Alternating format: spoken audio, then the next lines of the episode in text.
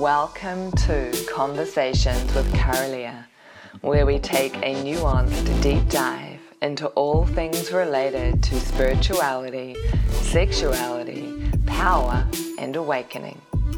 My name is Carolia, and I'm your host for this journey. I invite you to relax back, open up, and get curious. And don't forget to subscribe, like, and share the love.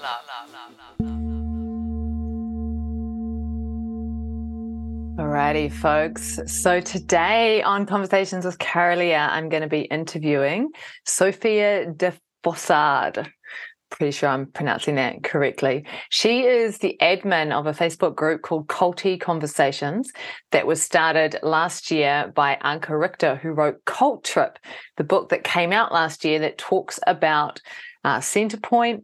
It also references Gloriavale, has a little bit on ISTA, has some stuff on Agama yoga in Thailand, and just looking at the nature of cults and what attracts people into cults. I mean, people don't normally know they're getting into a cult when they join a group, a high demand group, as they're called sometimes. Really interesting book, well worth reading. And I first met Sophia through Culty Conversations because I did join that group.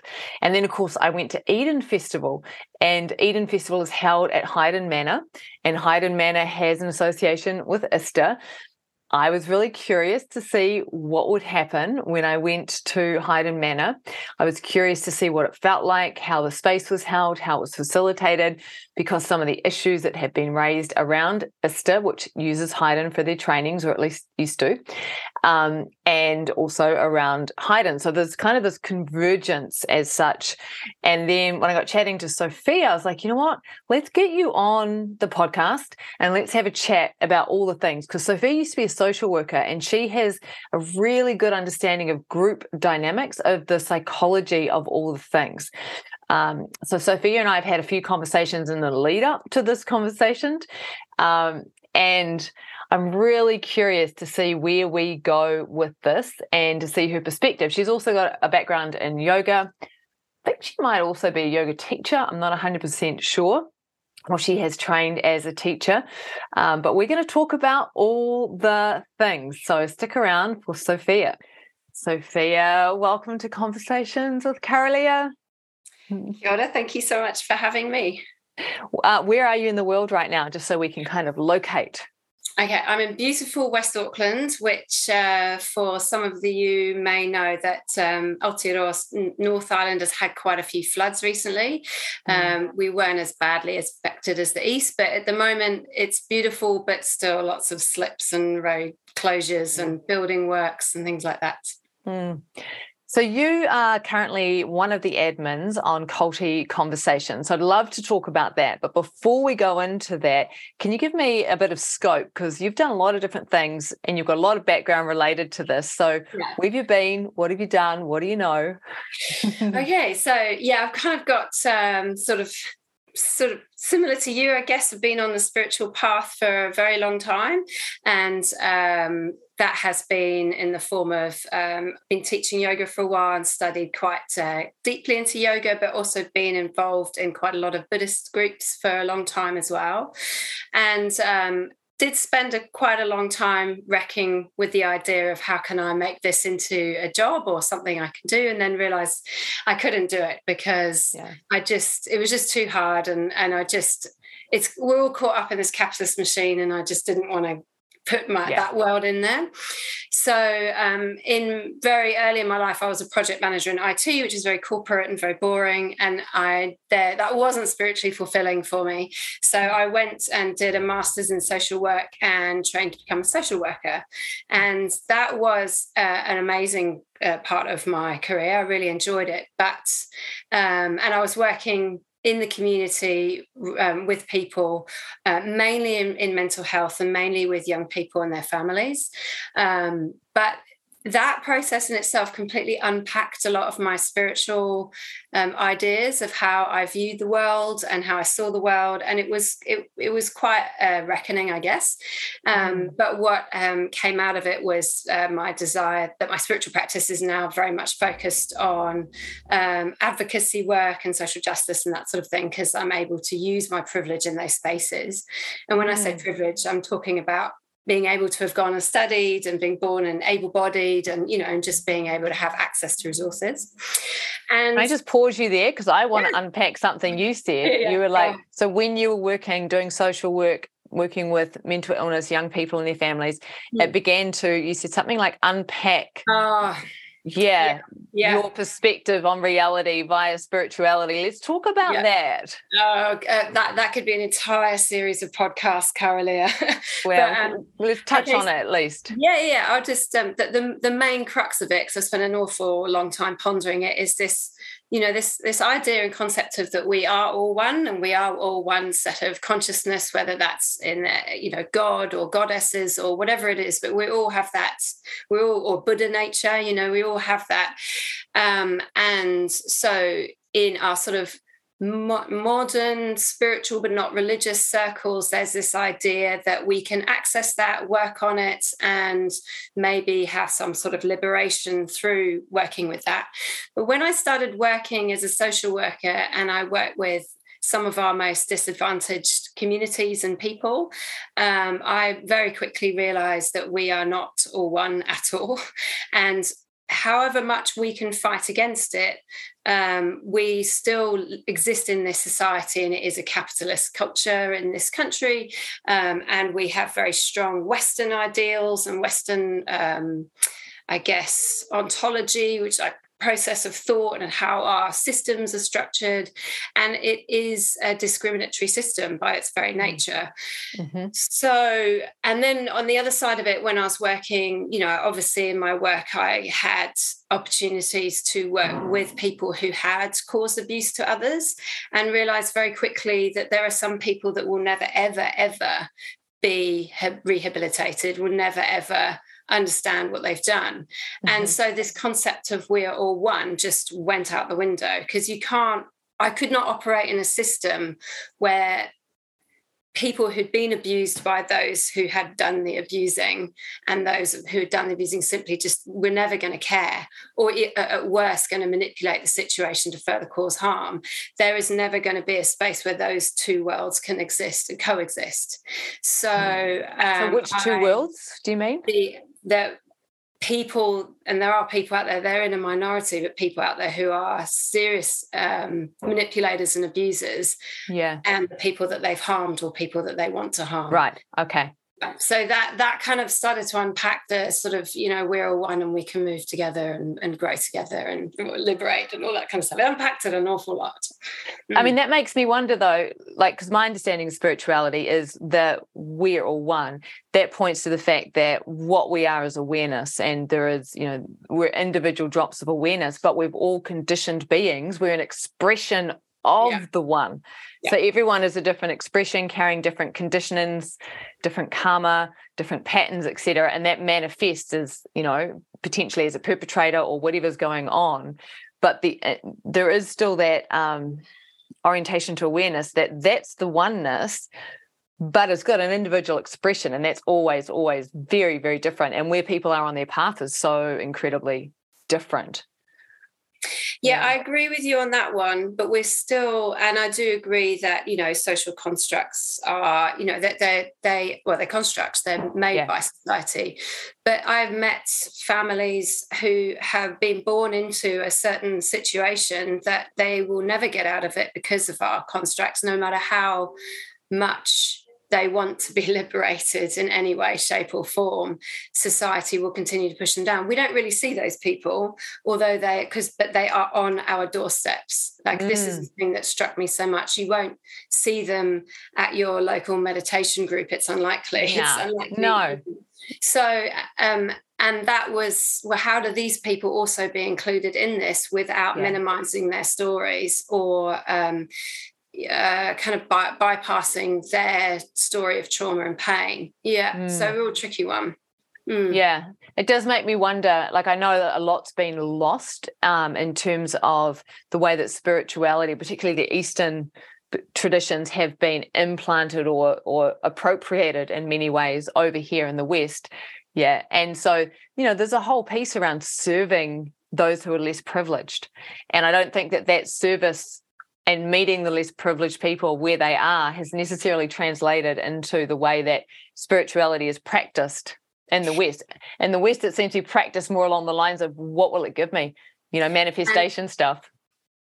Yes, absolutely. And also we've we come from, you know, most of us in the West we've come from a background of Christianity, not saying we've been, been born into it, but our, our yeah. history is Christian.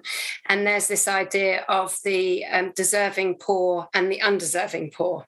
You know, mm. those who and, and that those those are still very prevalent. And you can look at it in our sort of welfare systems and things like that. Who gets benefit, who doesn't, who gets help with healthcare, who doesn't. You know, these are still, even though we're a secular society here, yeah. it's surprising how deep these things are. And I think a lot of those things are still quite unconscious and you mm-hmm. might um, when you're working with very um, with people who've had you know generations of trauma and they're not basically doing what you, you are expecting them to do you know turn up yeah. to appointments and all that kind of stuff and not even talking about colonization and the layers that that puts on things um, we we it's very easy to start othering people who are in the greatest need but those ones that small group who are um, perpetrators or who you know have long histories of and they've had their own histories of trauma i'm not disregarding yeah. that but they just don't give a fuck enough and enough to just you know not care about what they're doing these people can exploit those situations or exploit even us who want to um, help them so mm-hmm. it's very um, it's a very gray area um yeah so coming into moderating this group. Um, mm, so, so, culty conversations. Yeah, culty conversations. Yeah. Um, I haven't. I've had brushes with cults all my life, but I guess I've, um, as in, like, I've got involved in groups and just gone, oh no, this is not for me, and out I go. And of course, the yoga world is full of it, um, you know, mm-hmm. and there's an awful lot. And I know you've done some work there, sort of talking about the abuses and all that kind of stuff in yoga, and that's an ongoing that's an ongoing discussion. That's not going away. But mm. um, Anke Richter, who wrote the book NZ Cult Watch, she approached me because I was also in another Facebook group around um, conspiracy theories and kind of trying to, especially around the time of the pandemic, and trying to um, help discuss them and talk them through. She approached me to do this work in the group as an admin. And because I have a social work background, um, and although I'm not a practicing social worker anymore, I still draw very um, heavily on my experiences there because they were just so useful. Um, what I saw very quickly in the um, Culty Conversations was a lot of very parallel stories to um, people that have been stuck in uh, situations of domestic violence or very um, difficult families or abusive workspaces where they've you know suffered long-term abuse or gaslighting or whatever you you know all, all mm-hmm. the whole spectrum of it but they're in these organizations where many of them don't have anywhere to go for any kind of real help you know like if mm-hmm if you suffer, you know, our our current systems are, are, still full of holes and not great. You know, I'm talking about our, you know, our welfare systems or our court systems, judicial systems, that sort of thing. But there are channels, if you know, to in order to to um, try and get some help or try and get some clarity or, or um, like mediation, for example. I know we want to talk about that later. Um, but when, when you get into these um, spiritual communities, I mean, mm. they're, they're deliberately there because one, the system's failed people. Two, we're still looking for that spiritual connection. Three, we don't want to go into dogmatic religion. And mm-hmm. Um, you know that and and for that you know there are places it can be amazing places of healing and transformation i have absolutely no doubt about that whatsoever mm-hmm. but and they exist outside these systems so they don't have frameworks around them. No one wants like a, a, body overlooking them that's kind of like ticking off everyone. That's the whole point of them being free of that because those bodies can also be very um, binding. But without that, when things do start to go wrong, people mm. often find they have nowhere to go. And often people try and fix it from the inside and that is also very problematic which we can talk about but i I found the group very, very interesting. And coming in as a social worker, just sometimes it's quite clear to me what's going on or the messages that people are being told or the way that it's been handled by its um, organizers whether it's mm-hmm. going to be you know good outcome or not and i found that knowledge as being useful and i think a part of my spiritual practice and certainly not confined to just moderating this group. But i have had privilege of information and i absolutely do believe with that education just people understanding um, some of the more nuances around human behaviors, dynamics of power, that sort of thing, you can yeah. make more conform, um, informed choices. Because mm-hmm. there's no reason why I should be the lucky one to get this information and other mm. people not. So, and information is free, right? Once it's in my brain, I'm happy to pass it on, you know? Mm-hmm. So, when you say, can you give a concrete example of what you mean when you're sort of drawing the parallels between what you've seen people coming through abusive situations, etc., through the social work that you yeah. did, and then what you're seeing people coming through high demand groups or culty like groups? Uh, yeah, yeah, definitely. Let me just have a quick think of something I can say that's not going to break anyone's. Yes, confidentiality. Um, yeah, so pl- plenty in the domestic violence or family harm sphere. So typically it's called family harm now because um, we understand very well now that um, it's simply not about physical violence. It's about yeah. the emotional abuse and the gaslighting and the control and all that kind of stuff. So um, there have been times where I've been working with a person who is uh, trying to get out of an abusive relationship and they may have children involved. Um, and usually, if you're going, if they're married or if they've been long term partnership, the first place you go is mediation. And you can't, it's very hard to get straight to family court if you want to get to protection, you can get protection orders, sorry, but if you want to get custody of your children because you believe they're in harm, it's very hard to go to the family court. So um, you go to mediation. And what I've seen in mediation, because um, wow. I would go along as a supporting role, is that some very, very um, manipulative abusers will basically turn it to say that the mother is or the caregiver who's who's alleged or and this is the other thing it's all alleged when it comes to abuse but um, but when mm. it's a, a burglary it's it's got a different word you know anyway so people say they've been abused um, uh, they it will get turned on them and like they are crazy they are mad they're not you know that they they weren't doing what they were supposed to be doing they have always been a bit unhinged or you know and and this this plays out as well in cults you know when people come or high demand groups people start to feel uncomfortable about um, boundaries being transgressed. And again looking at the word abuse I haven't yet found a really good definition of spiritual abuse, but I'm going to say spiritual, sexual, yes. physical, and emotional, because um, the, the, they're, they're all there. When people start feeling these, that their boundaries being transgressed, or they actually have um, suffered from abuse or been abused or, or whatever, um, the whole process of them trying to call it out almost plays the same part of, uh, you know, same mm. path as when you're dealing with a, a very uh, strong or um, narcissistic um, partner or, or, person who's like ruling the house with an iron fist or whatever. Mm-hmm. So, um, and just and also how it can dismantle the person um, and that fear of loss. I mean, you don't even have to threaten someone by saying you are going to lose everything. You're going to lose your mm. family. You're going to lose your community. No one will believe you. You're going to, you know, you don't even have to say it. We know that that threat is there. Same in domestic relationships. You know, you leave me, you're losing everything. Same in um, often in high demand cults. You know, the stakes are incredibly high, which mm. in turn tends to silence people.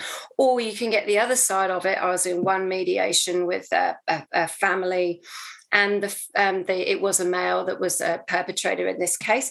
And um, you know, he came out and said, "I'm so sorry. I've just had such a tough time in my life. I really want to be a better man," and all.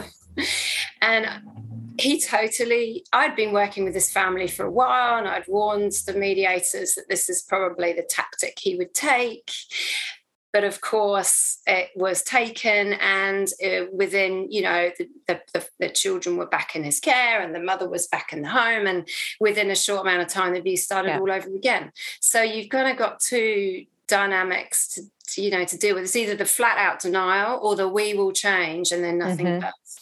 but the psychological damage that this causes can be horrific because we all have our trauma journey.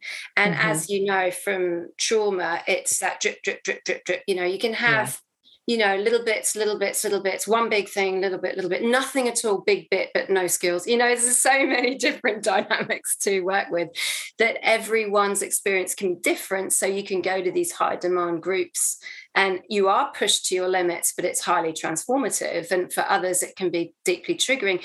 And for some of those, for it's highly transformative, they can go years later and start to see that actually what was done to them was unhealthy, unhelpful, or, or abusive. And there's no way really to, there's no place to manage that in this country. You can't go along mm. to the police and say, I, you know what I mean? What are they going to say to you? This is so problematic. And unfortunately, the more serious high demand groups and cult groups out there, they know this. They know the loopholes. They know that they can operate in these grey areas where there is very little chance that they're going to get prosecuted if there's not a critical mass of voice, which is what mm-hmm. I believe things like the group can mm-hmm. start to come. And there's one, this is one of many groups. There's heaps online of people yeah. this stuff. It does feel like, I mean, maybe it's because it's the waters I swim in as well, but it does feel like it's really exploded in the last few years, this awareness or understanding.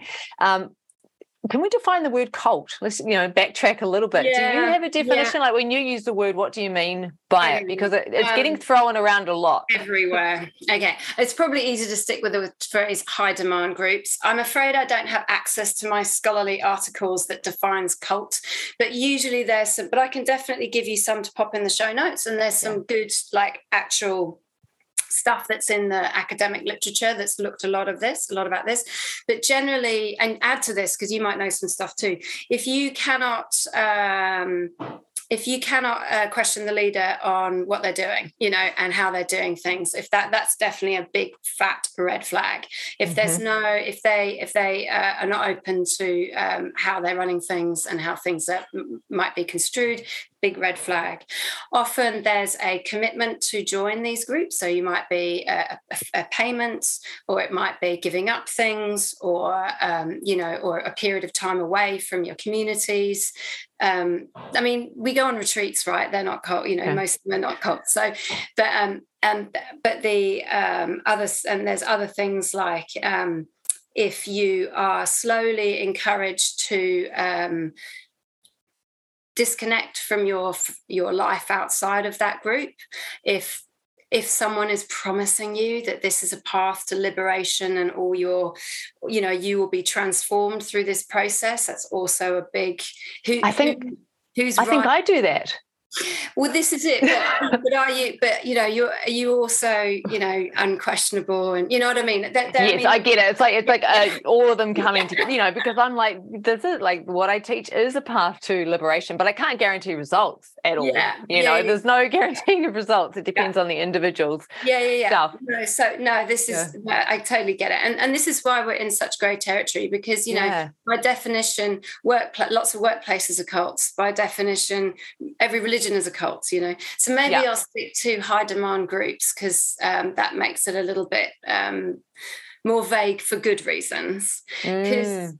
groups can also, and the power dynamic, you know, groups can slip into healthy groups can slip into very unhealthy cult like dynamics if the people in charge are not able basically essentially to hold on to their egos and keep them in check you know mm-hmm. when you when we're given a lot of power this is can be uh, yeah, very dangerous, you know. Yeah. Very dangerous.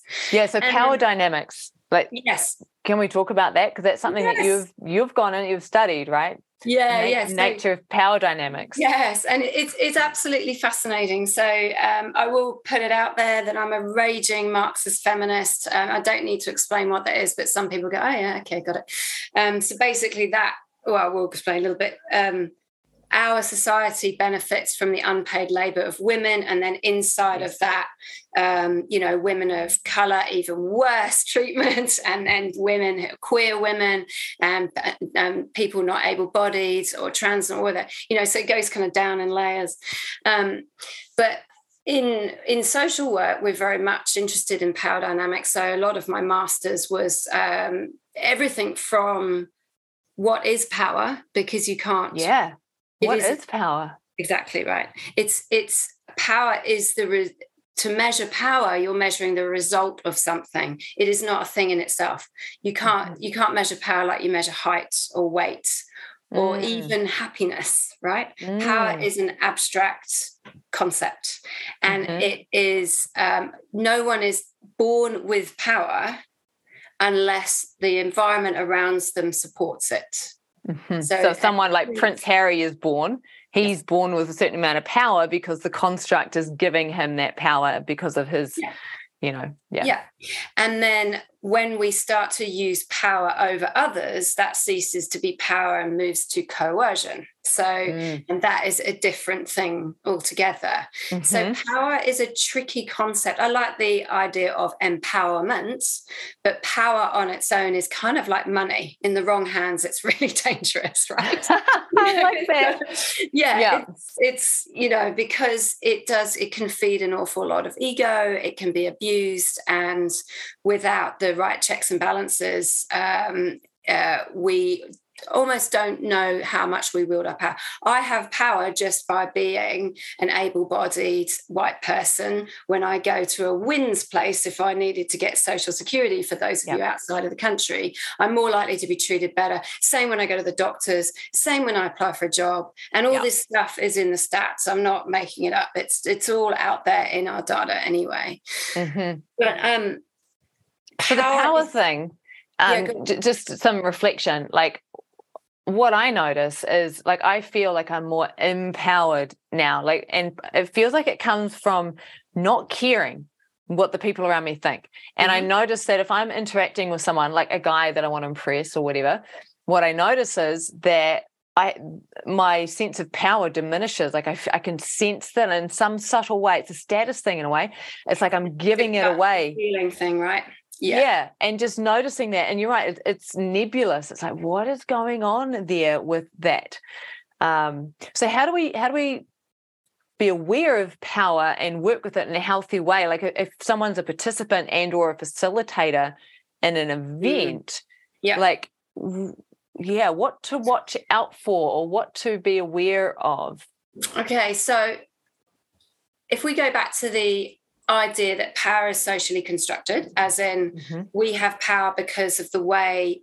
So I'll backtrack a bit very uh, quite early in sociological thoughts. I love sociology, and this is not the only three types of leader. But there was this guy called um, Webb and Weber, and a, a, a, German sociologist who's very influential. He said there were three types of leaders out there. You got the charismatic leader, so you might um, I don't know. Bob Marley was a very charismatic leader. Adolf Hitler was a very charismatic leader. Obama is a very charismatic leader. You've got leaders that are there by um, because they've been voted in by some sort of law. So that's your presidents and your, you know, things like that. And then you've got um, so it's charismatic leaders, and then leaders who are born into it. So kings and queens right or, or, lineages where people are you know sons of of, of gurus whatever mm-hmm. and they're passed down that lineage so there are many other types of leaders out there but if you imagine that all those three are can be socially constructed the charismatic leader is the interesting one because they have persuaded people to um, to follow them or to um, you know to, to join their clan or agree with them or whatever. And you get a lot of that in high demand groups where people don't necessarily have they haven't been given spiritual teachings passed down from them from their grandparents or their whakapapa or whatever it is, which is the Māori term for ancestry, but you know, the indigenous ancestry, or you know, they they haven't done a, you know, they, may have done some study, but translating academia, as we well know, into the spiritual world is very sort of messy. Um, you know, they've often just become it because they are charismatic. They've been able to think of a great idea and sell it, or think of, or, or follow it, or really, really vibe with the spiritual path and sell it. So this is an interesting power one because they get it by sort of sucking it out of the environment, commanding it from others. They're not. Mm-hmm. no one's gifted him. They didn't get voted in to be a spiritual leader. They became it. Bikram Choudhury is a great one. I mean, he was a complete fraud, right? you know, mm. he, he, he, wasn't. Well, the practice itself was pretty amazing. I did a lot of Bikram over about 10 years yeah, and it was yeah. so beneficial for my system. Yeah, yeah but he he doesn't have any level of self-awareness or awakening. Yeah. No, no, no, no. And um, he's highly narcissistic, toxic, horrible. And um, and when I use the word narcissistic, I am talking very much on that psychological spectrum. So um, it, I, there's a lot I dislike about our modern mental health services, but there are some framings of personality descriptors that are quite useful. Mm-hmm. Narcissism mm-hmm. is useful because it can be on a scale. Like I have traits of narcissism and they've served me really well in my life. They've protected me from lots of bullshit. But if you get it too much and it's mm-hmm. coupled with the ego and that you don't care about other people and you're also you're not open, you're not, you know, you're not um, empathetic and things like that, you know, that's when it starts to get really, really dangerous. Mm-hmm. Um, so, um, so when we talk about power, it is socially constructed. Um, people will look to those in power, and as you well know, will look at all of the signals. So it's not just what yeah. someone is saying, it's not just how someone looks, it's who they associate with, mm-hmm. it's who they, um, how they present themselves, their public face you know mm-hmm. their um, and whether if anyone knows anything about their private face and their public face how similar or different they are and there's mm-hmm. nothing wrong with having them to be quite separate because we all need to protect ourselves right and particularly if you're mm. more and more in the public sphere you need to have that private face as well but um, being socially constructed, these cues are all very much absorbed and sometimes consciously or sometimes quite subconsciously by those around us. So, where do you want to go with this? There's many ways. yeah. So, so what I'm curious, right? Because I know that a lot of facilitators, presenters, and you know leaders listen to this podcast as well as participants. So, for someone like my, using myself as an example, like I guess, I mean, I'm not um, I have no lineage per se necessarily mm-hmm. with the teaching I'm doing. So what do I need to be aware of? What do I how do I need to check myself? What are the red flags I need to look at internally to make sure that I'm not unconsciously abusing power, you yeah. know? Okay, so I would very much, because you are in a position of power, you have a following, you've done an awful lot of study, um, you followed some really big teachers in your time, you have done a lot of trainings, you've got a lot of on the ground experience, you've got that lived experience. So you are definitely in a position of um, you know you are in a position of power and you are yeah. in a position of influence and Aotearoa New Zealand is is small really at the end of the day tiny it's minute it's minute so the pool is small you know that yeah. you are you are you you know you it's not hard to get um it's not hard to be recognized or get a name you know mm. um I think and we do live i mean as you would have discovered, I've got zero social media presence apart from like a few So I'm very kind of low key with that, but that's it's not my job. I don't need to be yeah. in that space. But if you are in that space, your social media presence is incredibly important um, in terms of because that's how people will relate to you when they can't mm. see you or face to face or they can't um, uh, come on your trainings or catch up with you at festivals they will log in and, and see what you're doing online so i guess my um, things to you would be so I have also done quite a lot of research. Um, I write journal articles for you know you know and do research stuff with data and things like that, mainly in the social sciences. Um, and there's this one thing I do called thematic analysis, and I love it because it's very uh, it can be quite boring but after a while it becomes very intuitive so you can you basically take a, a long load of someone's you can take a bunch of transcribes from interviews. You can take um, news articles, headlines, all that kind of stuff. You can take any kind of period of time block of information from a group of people, one person, whatever. And then you start to see the themes emerging. So um, we all go through trends and we can, you know, hone in on various different things. But if you start to see themes emerging of generally there are more this kind of person being interviewed versus that person, or this is talked about more than that you know that is all although you can do the research behind it to sort of back it up with you know stats and data and stuff generally people kind of get this vibe anyway. It, we mm-hmm. do take it in. I think it's really, really important being New Zealand being a small place of who you're associated with and who you're mm. affiliated mm. with. If you, if we're talking, so we'll dive right in now to the, um, you know, the culty conversations, and mm. there has been, you know, posts in that group around um, uh, these high demand uh, what would you like to call them conscious sex communities or con- yeah like ISTA and Highden Highden and things like that. Yeah. When you and there's been a lot of discussion there and then that sent me off a million rabbit holes across the web finding like stuff everywhere about them. So they're, they're very kind of like relevant now. Um, if you're looking at stuff like that if I know that you wanted to do a panel at the recent Highden festival, correct? Yeah. Well, they they invited me. They were like, they "We're going to do a panel. Would you like to be on the panel?" Yeah. Okay. So you, you that's right. So you were invited to hide into the panel. So let me just pose a little story for you, just to illustrate um, the point I want to make. Say if you worked at a workplace and it was really fucking horrible. The bosses were just assholes. It was just nasty. I'm not saying this is Highden, not at all. Yeah, yeah. Anyway, this is just a, an exaggerated example. The um, and and the workers in the workplace are feeling unsafe, unhappy. Some are getting quite nervous about coming to work, so just over it, and some are getting really unhappy. They go to the bosses, and the bosses say, there's nothing wrong, nothing to see here. I don't know what your problem is. You know, this is maybe the problem's with you. And then after a while, a few more people go and a few more people go until there's that critical voice, right? Of people saying, there is a problem here. And the mm-hmm. bosses say, right, okay, we'll get okay we've heard it everybody gather we've heard it we're going to address these issues we will get a mediator in to discuss these discuss what's going on. And for a moment there's a bit of maybe a bit of relief that from the workers they've been heard. And the day of the mediation everyone in the workforce sees the bosses taking the mediators out for a lunch. They're slapping backs. They've put on a great spread for them. They're having a good time. They're, you know, talking really well, seem to be really pally. And then, right, everybody, let's go into mediation.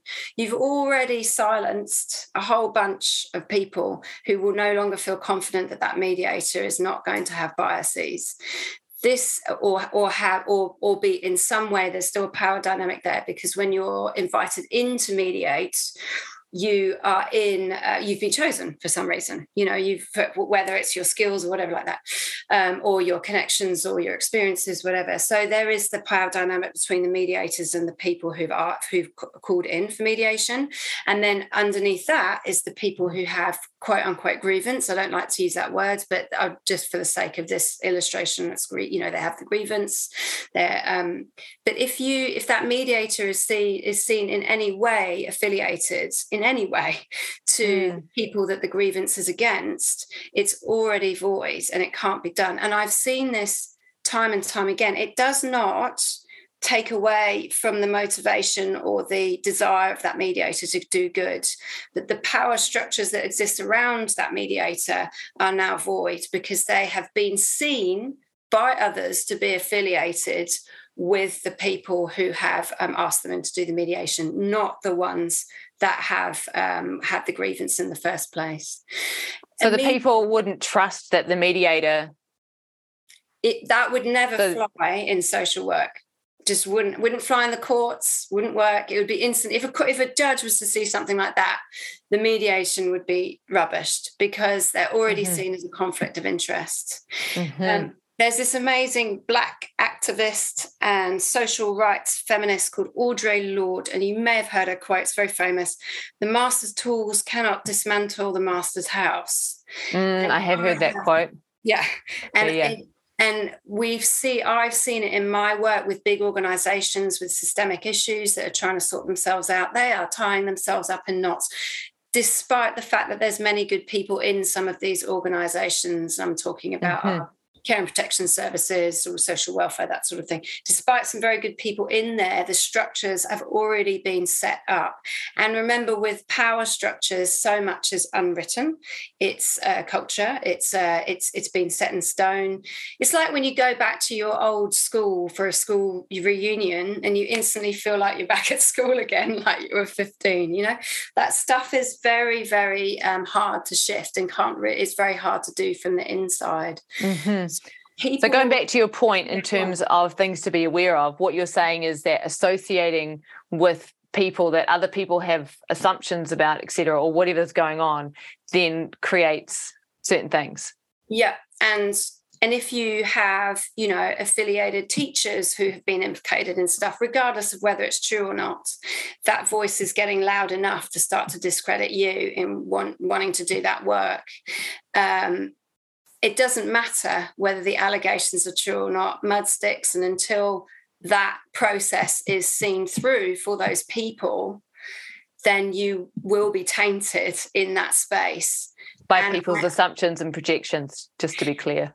Because it if you see what i mean like yeah see if i was from a social work point of view you have to take the voice of the quote unquote victim mm-hmm. if they if someone is saying abuses have occurred whether it's sexual physical spiritual emotional that has to be seen through and understood. And I'm not talking about that. I mean, yeah. I wasn't talking about projections or assumptions around yeah, that yeah. at all. I mean, in terms of like, I was invited to present at yeah. Highden, and I was really curious to see what it felt like to basically find out for myself what it was like.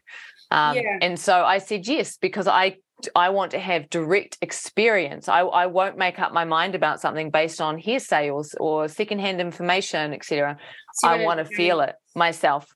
So I, I went.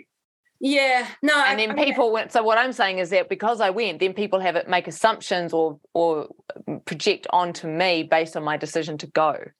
You see. I think um, because it was framed that you were going to be t- um, invited to talk on a panel that was going to address these issues, right? Yes, that that came second, by the way.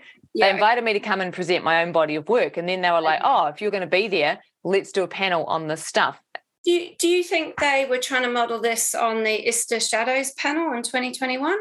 Did you? I don't know. I don't know anything about that, that particular panel. Oh, I, I think I have heard of it briefly. Mm, that was where Rex McCann. I don't know ISTA. I've nothing to do with them. Never met anyone from ISTA, but I've done a lot of reading and stuff online yeah. and verified sources through, you know, um, the stuff that's come out in the press.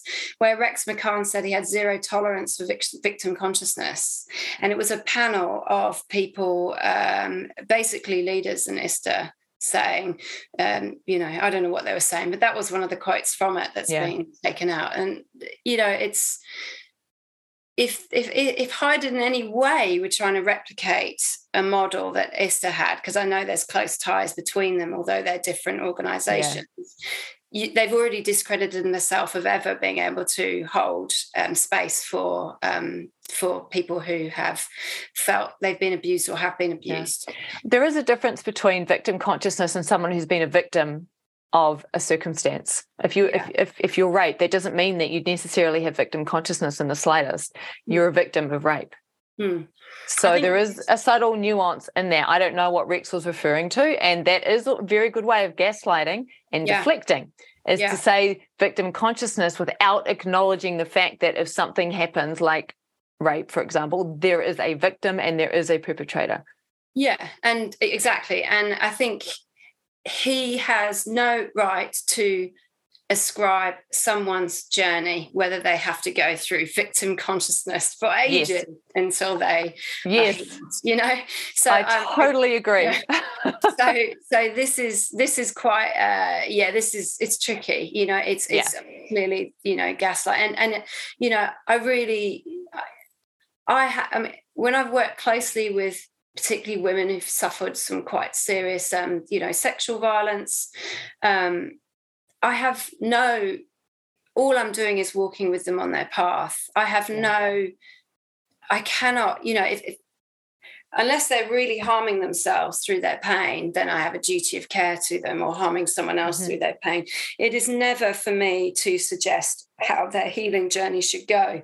And this is another issue with That's a really important point. Yeah. I think this is what I've sensed or felt is that when things are agenda led, hmm. right? When there's an agenda in terms of we are going to make you transform, hmm. then it's a, it's about being you know being the ones that are controlling or leading the journey to get someone somewhere rather than what you're talking about which is walking alongside and letting that person dictate where they go with their healing of, of their journey of healing and transformation and i think that piece is critical.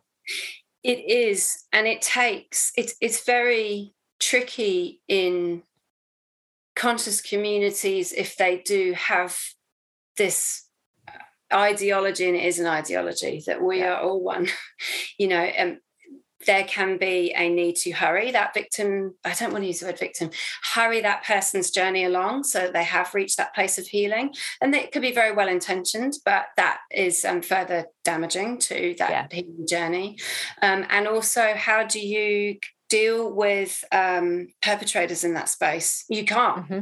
you just can't. They, they, they cannot be in that space. So therefore you need to start unpacking what it means to be all one you know and you know it's it's it's tricky stuff. And there isn't there is um you know there's not a lack well there's there's there's a lack of very practical boring training in these socials in these groups consciousness groups on things like managing um, mediation or disagreements or things like that or grievances or even sexual harm things like that. There's there's a lack of and trauma trauma is a word that's bandied around all the time and there's heaps of trauma trainings and i've watched the whitewashing of trauma you know and how mm. it's just you know and it's done everywhere it's not just conscious communities like the western world has singularly looked at just trauma that happens in a window of time versus intergenerational in order to not to not have to acknowledge the stuff that that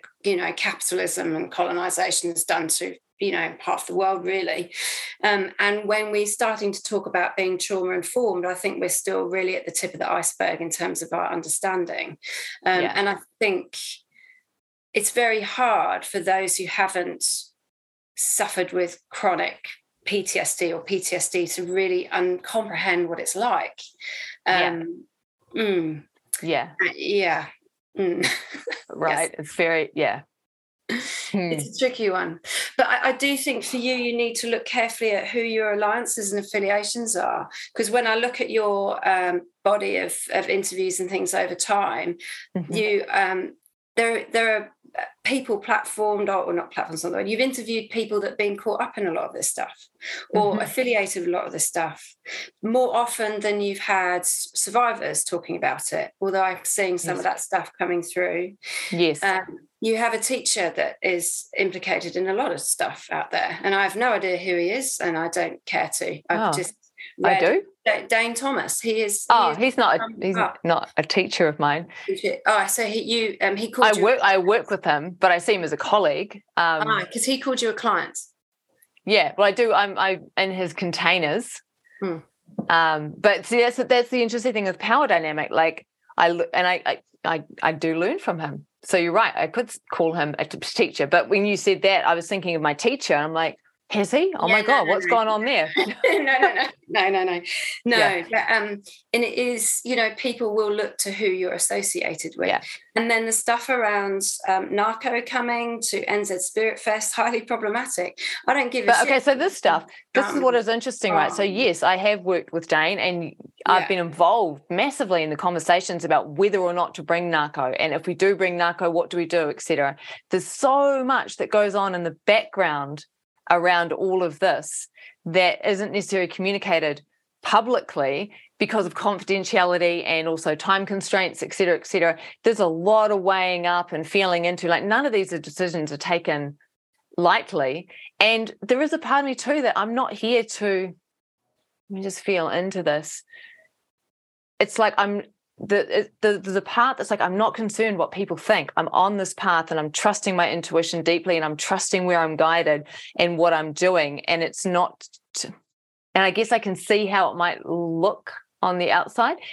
And the the piece on the victims as well, I have interviewed some, at least one person, but when we did the interview, I made the call to not post it because I felt like it would actually do her a disservice and put her into yeah and Good so I made, yeah, and I made that call because I was just like, oh, I just feel like this is not the right thing to do because I do want to share those stories, but it's very challenging material to work with in a way that doesn't put the person in further harm as such.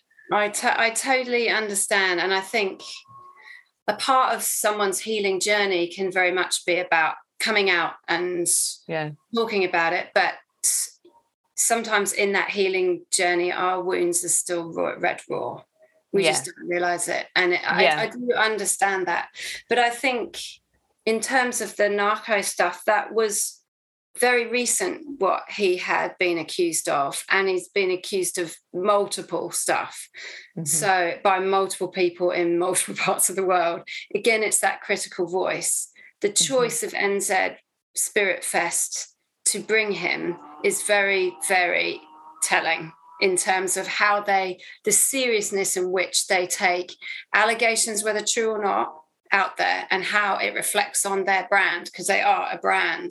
Mm. And that is interesting because to me but see i know what's gone on in the background in terms of how much research they did how many conversations they had on all of that to finally come to that decision so why did so, they choose to be the ones to save him Yeah, I mean that that's a good question, right? Like when I my my sense of was that I don't know, it might be too, you know, like I wasn't and, yeah, and but I also know the due diligence that has been done around it. But, but even that is problematic because if it can't be public knowledge, then there's still some harm somewhere. you know, whether it's to narco or to people that potentially being silenced by him or who have been whatever. I don't know. I have no idea. But I think you know. Yeah, it can't be that due diligence isn't open and public is problematic because everyone's just well, not everyone, but it does. It's a bit. Well, they're running a panel. They're running a panel at the festival called cancellation or conversations that they're bringing people in to. And this is yeah. You know, and because this, to have the conversation. And this goes back to how much do you allow space for people who've been accused of abuses. Yeah. Yeah, no, I, I totally get that. So, and I, am like I said, I'm really aware of that in terms of talking to the person who's done the thing or talking to the person who's had the thing done to them. And it's often like I notice that in my own tendency, it's like I want to talk to the person who's done the thing to find out what's going on and da da da da. But what about the person, the people on the other side, and how to give them airtime. But then we're back to that point again around if it's not necessarily beneficial for them to have that airtime, but how do you make sure their voices are heard? I, I think there are, okay, two things I want to talk to respond to that. One, there are ways you can get voices heard. You can do anonymous interviews, you can just do voices, you can do snippets, yeah. you can do, you know, there are many ways you can do that. Um, secondly, back to the power dynamic, people abuse and I'm not saying this is just okay, people abuse, I'm not talking about anyone that we've mentioned now, but just in general, people abuse because they believe they have the power to do it. Going in to ask them and unpack with them why is simply buying into them having more power. it just is mm. like the, when people feel they can take from someone, mm-hmm. whatever it is, their their dignity, their their livelihood, their charisma, their vibrancy, their heart, their soul, their money, their virginity, their whatever, right? When people mm-hmm. feel it's their right to take and that that balances out because they're using the fact that they might be have a high social standing they're a facilitator or they're a mm-hmm. musician or they're good mm-hmm. looking mm-hmm. or you know when they're taking knowing that they're that that person is is just going to give it up because you've got the power mm. why would that, that, that's that's their modus operandi. That's how they work. They work by just sapping energy out of people. You know, that's just mm-hmm. how they work. Mm-hmm. Giving people space to unpack their um, uh, abuses or, or or indiscretions or transgressions, whatever you want to call it, is not is further giving them more power. Just is. Mm. It just is. Mm. Even if they're so, what about if they've done the work? If they've done the work and are coming back around like because i heard what you said earlier in the piece that you've worked with perpetrators and some of those perpetrators really don't give a fuck about anything and will use use whatever's going on as just another way to manipulate. Mm. have you encountered and worked with perpetrators that do want to shift and change or that do yeah i have. Yeah, um, yeah. i have. I absolutely have.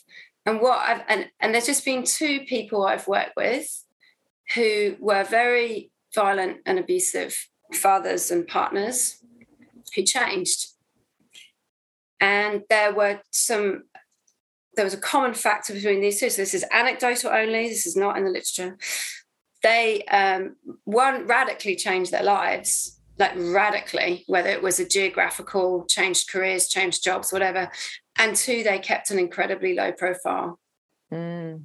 They had their support networks around them. One of them was quite unsupported, but he still amazingly managed to completely radically change his life when he had mm you know, I, I, couldn't quite believe. I was so impressed with this guy, and he was, you know, the the, the you, you wouldn't even want to talk to him on the street. You know, he just just looks.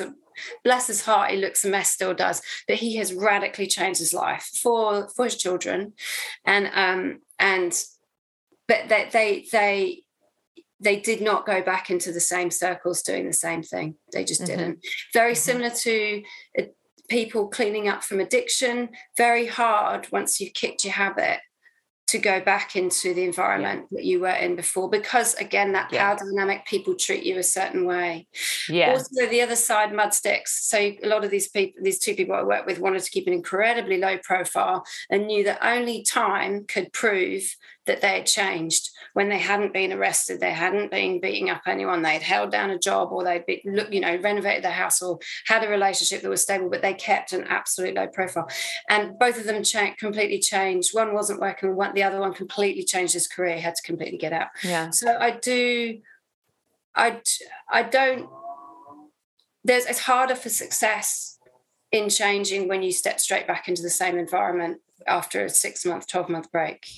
Mm-hmm it's just really hard because again not just power socially constructed but people have a view an idea of you and will treat you in a certain way it takes a yeah. very long time for that to, to shift and change yeah it, and it only takes a couple of mishaps for it to stick in someone's mind. Mm-hmm. But I mm-hmm. think going back to all these high demand groups, what's critical here is that critical voice is growing as a mass of voices now in all this stuff. And I think, you know, brought on from mm. the unit. So places like Highden and ISTA, they, eh, I'm pretty sure more stuff is going to come out and it's going to not be great, you know, because people are getting, you know, and, and of course, every in all those situations, you will get people who are lying, you will get people who are exaggerating, but that cannot detract from the harm that has been caused. It cannot detract from the difficulties that have been there, and it cannot detract from the fallacy of thinking you can fix it from the inside. So, how do you fix it as an organization? If this stuff has gone on, what would you like to see from an organization such as ISTA or or Highden when there's been all of this? Do you think it's possible for there to be a shift? I'll move Highden out of it because I yep. think it's run by raging, like dangerous narcissists. like I absolutely think it's, it, you know, these are serial abusers and they they don't fly under the radar with that. They're quite open about it.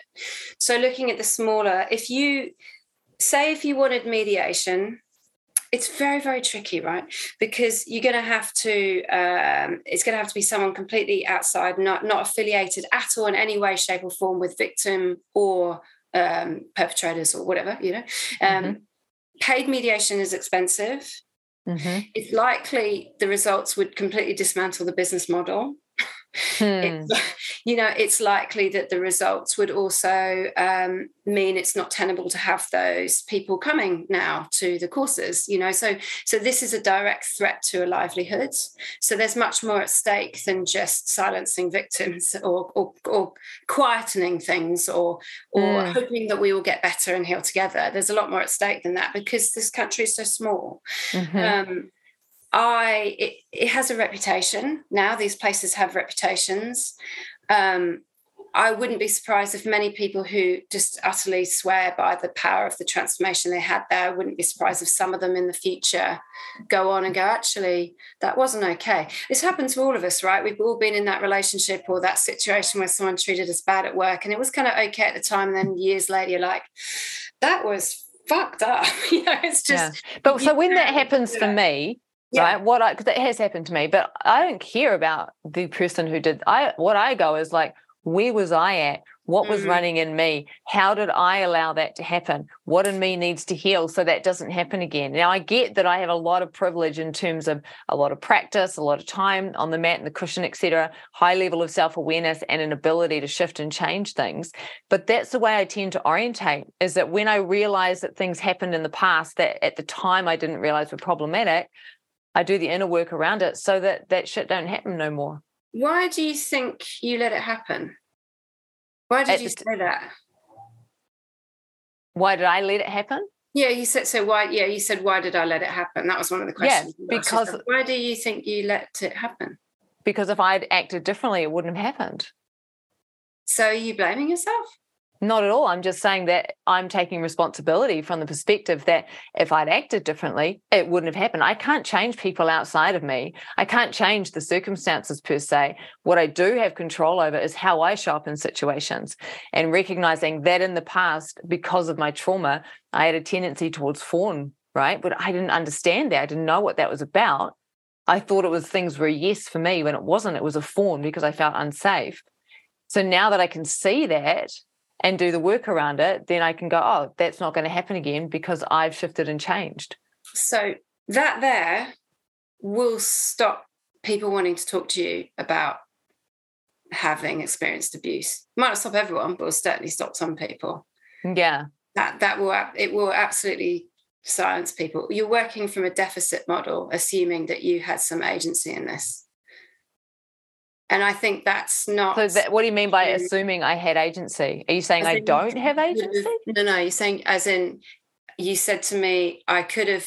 I, I, I thought about that, and if I'd behaved differently, the thing would have happened. That's what you yeah. said. Yeah. Victim blaming. That's called victim blaming. There's very, I just very... don't see. Yes, yeah. I, I, love this point. I love what you're bringing up, Sophia, and I love that you're pointing it out to mm. me.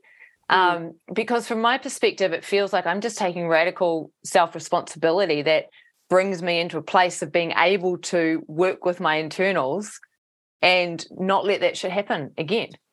Do you believe we're all born equal? No, everyone's got completely different conditioning and karma in situations. So, how can it be? So, you have a privilege of being able to take responsibility for yourself. Is that what you're saying? I, I, yeah, because of the work I've done and the yoga, et cetera, et cetera, I, feel like, yeah, it's quite likely there's a privilege there at play. So that would mean that someone else that had done lots and lots of yoga but still ended up getting abused for somehow it was their fault. Not at all. But that's what it sounds like when you frame it like that for yourself. I well, yeah, it does. I don't feel like it was my fault. I don't. I don't kind of work in the something, paradigm of fault and blame. Okay, it's just something the arising of conditions at the time that yeah i, you know, I like where you're coming from but I, yeah. that, that's a it's a harmful way of looking at it for other people and that would have to be your own journey to to resolve that if it's not resolved or but I, it, it is it is saying that at some point you had a deficit and it doesn't matter that you don't care about that that you've forgiven yourself for it but it's assuming the fault is with yourself or the the the um, way you behaved somehow caused that to happen and that is a really really problematic place to come if you want to work with people who have been abused some I don't be, want to work with people that have been yeah. abused or, or per, in, per, se you know or, or, or, interview them or or champion them or advocate for them or whatever you're sounding mm. like you're more able to talk to the abusers than you are to the people that have suffered abuse or been abused. Mm. There's a lot, there's a this is yeah. this is i can i can feel how much there is in this and i love that we just got like this is edgy stuff right so the end and we just got into it. Well we you know we can talk a little you know we can talk a little bit longer because um that's good. Got, I've got yeah because i think i think this is important. Um you know i feel like i frame things in a particular way yeah, it's interesting what you're asking. I do feel like it's my responsibility to set boundaries, right? Yeah. Adult, adult to adult. Like obviously, as a as a child, it's not my, you know, I can't set boundaries as an adult, and I can see how those boundaries get transgressed even when they're set. Mm. Um, you know, but I'm I'm talking about situations where if I had set a boundary, the shit wouldn't have happened. If I'd said things, you know like it is it, yeah it's and and you you have you know as you said you as you're getting older you care less what other people think and you're able to kind of so there's a i'm sure same with me as a part of me that goes i made a fucking mistake i don't care. You know it's done dusted. But many people don't come in to this world or the society is constructed around them that they they just simply don't have access to that kind of ability to set those boundaries whether that's being a toxic family environment, intergenerational trauma, long term, you know, illnesses that just worn you down, you know, yeah. run ragged by five kids. I don't care, you know, never had an orgasm and you feel in, in upset about it, you know, anxious about it. You know, there's so many things that makes it not our fault that a, a, an abusive yeah. perpetrator can see the, they can see that their way in. That my friend, so this one of my therapists told me many years ago he he, he won't mind me sharing the story. He um his boss um helps to rehabilitate sex offenders, right? So, um, which is normal in you know therapy fields. The higher up you go, you're often doing some quite sort of. One of the jobs is we would take sex offenders into places where children would be nearby. Um, and this is a particular person who, sorry, trigger warning, everybody, trigger warning, everybody. This is someone who had offended in the past against children. So they're in a park. Trigger warning. This is not nice stuff, but it's not. Um, it's something that was said, not done. So this uh, therapist said to the person he was rehabilitating to be out in the community. Uh, they're in a park, there are children uh, some distance away playing. The therapist said, um, and so who would you choose? Yeah. I mean, they, they do these kind of yes. very risky questions and questions. It's a part, you know, the ther- and the and the person said, can't you tell? Mm. And he said, no. And he said, well, that one and that one. And he mm. said, and the therapist said, why? Um, and he said, because someone's already been there before. Mm. Yep. And it's like abusers, they're kind of, I don't want to liken them to bees because bees are amazing. But they, bees see colors we don't see. Yeah. Narcissistic people see vulnerabilities that are completely healthy and normal for us but they'll come in. And they are often very very clever and will see things that we haven't even thought of yet. So saying that i can adjust my behavior and that won't happen you wouldn't say that to a person walking home at three o'clock in the afternoon who'd been raped right no you just wouldn't you just wouldn't. So, no, but I'm talking about a very specific thing that, yeah, that unfolded for me, you know. So it, it, it's within narrow parameters, right? Still blaming yeah. though. It's still on some level saying you could have done different. Well, I c- couldn't because of where I was with my conditioning, et cetera, et cetera. Hmm. But I think what I'm I'm recognizing that be, because of where I was at, that was part of what co-created the situation. But I'm not blaming myself. Mm. But but then but you can say exactly the same thing about going into a group yoni massage session. you know, to you know, to, to, in in a in a in one of the spiritual uh, you know communities, there's you know you can go in for a group yoni massage where you're all together, you know, getting a massage. You know, saying that to someone outside of the communities doesn't understand the social norms in those groups is like, mm. well, you know, what were you doing? You know, no wonder this happened. You know, so the norms are different inside of these groups, but it doesn't mean to say that people's boundaries shouldn't be transgressed. And also, totally. you know, consent yeah. is a sliding scale. These places not having um, detail of exactly what's happening in each workshop. Yeah. I, is very problematic. And it is based on a therapy model of that sort of transformative therapies, as kind of places that Centrepoint was really, really into. Centrepoint was a cult in this country, bad one. Yes. Um, you know, and it's, you know, these radical transformation group therapies, com- therapeutic communities, which are amazing and therapeutic communities. Um, I, you know, this particular thing is used a lot in addiction circles and it's highly successful. But without the proper training, without the proper boundaries around mm-hmm. it, it it leaves I believe that it people who are keen to abuse or transgress are absolutely drawn to these places because they know they can do it there. Yeah. They just do know. There are certain yeah. it's like going to those dance groups and you know it's just full of sleazy people man you know they just all turn up there you know it's just or you know you go to a, a club or something you just know it's got a reputation for just being awful you know yeah. Like they know where these places are and there's no there's there, there's there's still not the proper kind of channels to manage it mm. so for participants in the conscious world who are mm. wanting to do potentially sexuality work for example yeah. How what advice would you give or what suggestions would you give for people to keep themselves safe? Do your research and although social media and groups can be an absolute nightmare in terms of you know trolling or cancel cancellation or whatever. There's still an awful lot of good um, resources out there through groups in reddit through facebook.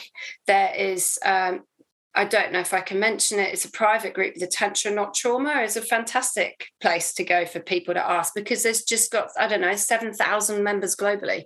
You know, they've, they've, they've got, there's a lot of people there that can give you um, anecdotal advice. Um, it is hard when it is anecdotal, but mm. if, if an organization has had some allegations around it, and they've put stuff in place and there's still people upset, I would say don't even bother with it. Like mm-hmm. if if because like I said, to change an organization from the inside is is really, really difficult. It needs new people to come in to shake it up. You don't you can't change radically change workforces in the you know this the yeah. materialistic corporate world without you know someone usually coming in and you know carving it all up it is really important there are things like um, I heard there was a consent workshop at Highden. I heard, I mean, th- that stuff needs to be practiced. I don't think you should be practicing it at a live gig. you should mm. be hmm. doing pilot groups with people who are trauma informed and potentially therapists in there. So, you know, someone from counseling or social work who's got, you know, that background, go and do pilot groups on how to do a, a, consent workshop before you bring it into a festival. You have every right to ask a festival or a, or a circle or a group what your procedures around consent how, how much um, information is given up front before you enter the workshop of what's involved. Mm-hmm. Um, I understand pushing people to your edge. You know, I'm not going to tell you, but right now we're doing this. Go, you know, and and mm. that's definitely a, a, very much um, what ISTA does. You know, it's kind of baptism of fire. Again, it does go back to very much like kind of like um, exorcisms. You know, but yeah. when we are dealing with trauma we have no idea what people can tolerate. And when we've given our power over in terms of we've paid the money, we're promised this wonderful community, we promised liberation. These people around me are beautiful. I just want to be with them. I want to be like them. You know, it's mm. high stakes, that thought of being saying, no, I don't want this, and then ostracized from the room you know, or the group or even the whole thing. And you've just, you might have signed up for a few week course. I wouldn't, I'd, I would be very wary about going straight into a long course where there's mm-hmm. not a, an escape route you know mm. what if you find it's not for you find out if they will refund you some of the money if you decide to go on day three of a 20 day course you know like mm-hmm. that stuff is important um, also um, just social media stalk the facilitators. It's no harm doing it. It's it, yeah. social media is there for a reason. Find out where they're at where they're edge what people are saying about them. I do believe an awful lot of healing through amazing sex and sex workshops. I think there's some amazing yeah. stuff. Like it is a huge source of our vitality and our drive passion and you know our life force and that's something else I will say about mm-hmm. some of these so, um, sex consciousness. They very much cater towards the premenopausal woman, and that is un- that is that is problematic. Mm. And that very problematic. Your sex does not stop when you're in menopause. it, it is, it, it really, and and I think that needs to be challenged. And you see it a lot in, in all sorts of uh, you know sort of embodiment stuff. There's it's run by women who aren't menopausal right? And then they suddenly get to the you know that stage and they're like holy fuck i don't you know i didn't realize i was going to feel like this. Making it more inclusive for everyone's stages of life i think is really really important. How inclusive are they? How and um, go if you can have access to queer communities and things like that. What do they say about these? Uh, Any, anyone mm. from their community's been in there. It doesn't matter if you're going for something that's purely heterosexual and that's your jam but make sure that's what they say they are so mm. that they're mm. not harming bi or trans or gay or whatever you know anyone from that community um also um yeah so i mean that that's it's kind of you know and, and get get on the facebook groups and do some reading and, and chat to people that have been on the courses before um there's lots of information about cults now to start looking in high demand groups as to what they are so yeah eyes and ears open. Remember, we sometimes don't know we have trauma until it's triggered. What? right? I had no idea until yeah, no. until it got yeah. Yeah, and it was like, oh my goodness. I know, yeah. right? And and and it goes in layers. You know, we yeah. think that was something, and then it comes back again and again in very deep yeah. way. What are their policies if you're having, uh, you know, a difficult session? Who is there what are their qualifications for you to unpack that with? Yeah. It is awesome. Yeah, yeah. that's solid sophia. Thank you so much for those recommendations and for the whole conversation. Um, can just feel your depth of knowledge and i love the fact that you have been in lots of different worlds and have that broader perspective. So yeah. So if people want to join culty conversations it's on facebook the yes. kaupapa like just okay so it's not a survivors group everybody not a survivors group it's um nz culty conversations but we have all um, all spectrums of people there. We've got people who are basically moles. We know that they're in high demand groups and they're in there just seeing what people are talking about. We don't care. We welcome them. We've got people who are trying to get out of groups. We've got people who are frightened about for loved ones who are in groups. We've got people who are just curious about the groups, and we've definitely got people who have got out and and change things around. And then we've got, you know, I think there's a few therapists in there and a few journos, and you know, there's yeah. there's all sorts of people. We um, we don't uh, condone any kind of like we don't ever want to turn the group into a witch hunt obviously when conversations like go off and moderators aren't right on it sometimes things are slipped through but we're a friendly bunch so come and contact the moderators if you get in you will be asked some questions they are private the answers it is fascinating who gets into the group. It is fascinating. And it's not just for um, the spiritual, not religious movement. We've also got lots of people from Jehovah's Witness or, you know, other like Christian cults. So um, we've got all sorts of people in there and all age groups. And, you know, yeah, it's it's an interesting group. And then, of course, there's Tantra Not Trauma, which is another great yeah. resource. Yeah. That one's awesome. Yeah. yeah. Cool. Thank you so much. No Ooh, hot damn, that was a conversation.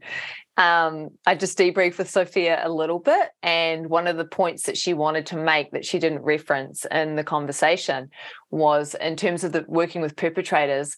She made the point that some perpetrators will often deliberately choose strong women who have their shit together and et cetera, et cetera, because they want to dismantle that woman they want to kind of tear her down. So she said she's like can you mention it somewhere? It's really important to recognize that people who experience abuse it's not there's a wide range you know? Sometimes it's people who are more vulnerable or, or weaker and sometimes it's people that are really strong and have their shit together and everything in between. Nobody is exempt um, was what she was saying. I feel like I need to have a bath and really contemplate all the things that Sophia brought up. I really loved how she picked up on my language when I said, I let it happen. And she's like, wait a second, you let it happen? And I get what she's pointing at. And I'm like, oh, is there a part of me that's still indoctrinated or is there something going on there for me?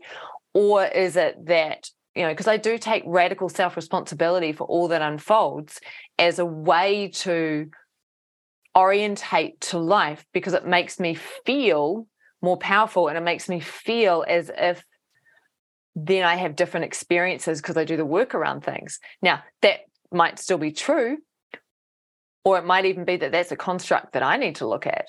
Um, so, contemplating that. And you can see, you know, it's a really big conversation. I loved how she was quite direct with me in terms of be careful of who you associate, who you affiliate with, where you go, because I did get quite a bit of kickback because I chose to say yes to Highden. I chose to say yes to going to Eden Festival. And what she's saying in terms of the way that people who have been harmed by those organizations, those people might therefore see me and feel about me and interact with me. You know, I can I can sense that. But at the same time, I can sense that part of me that is like, I wanted to have that direct experience so I could see and feel more of what's unfolding. Um, mm. And it is, it's like I feel like I walk in the in between worlds. And one of the things Sophia said was eh, that she felt like maybe I side more with the perpetrators than potentially make those who've been abused feel safe. And that's a really interesting thing for me to contemplate because I experienced childhood abuse.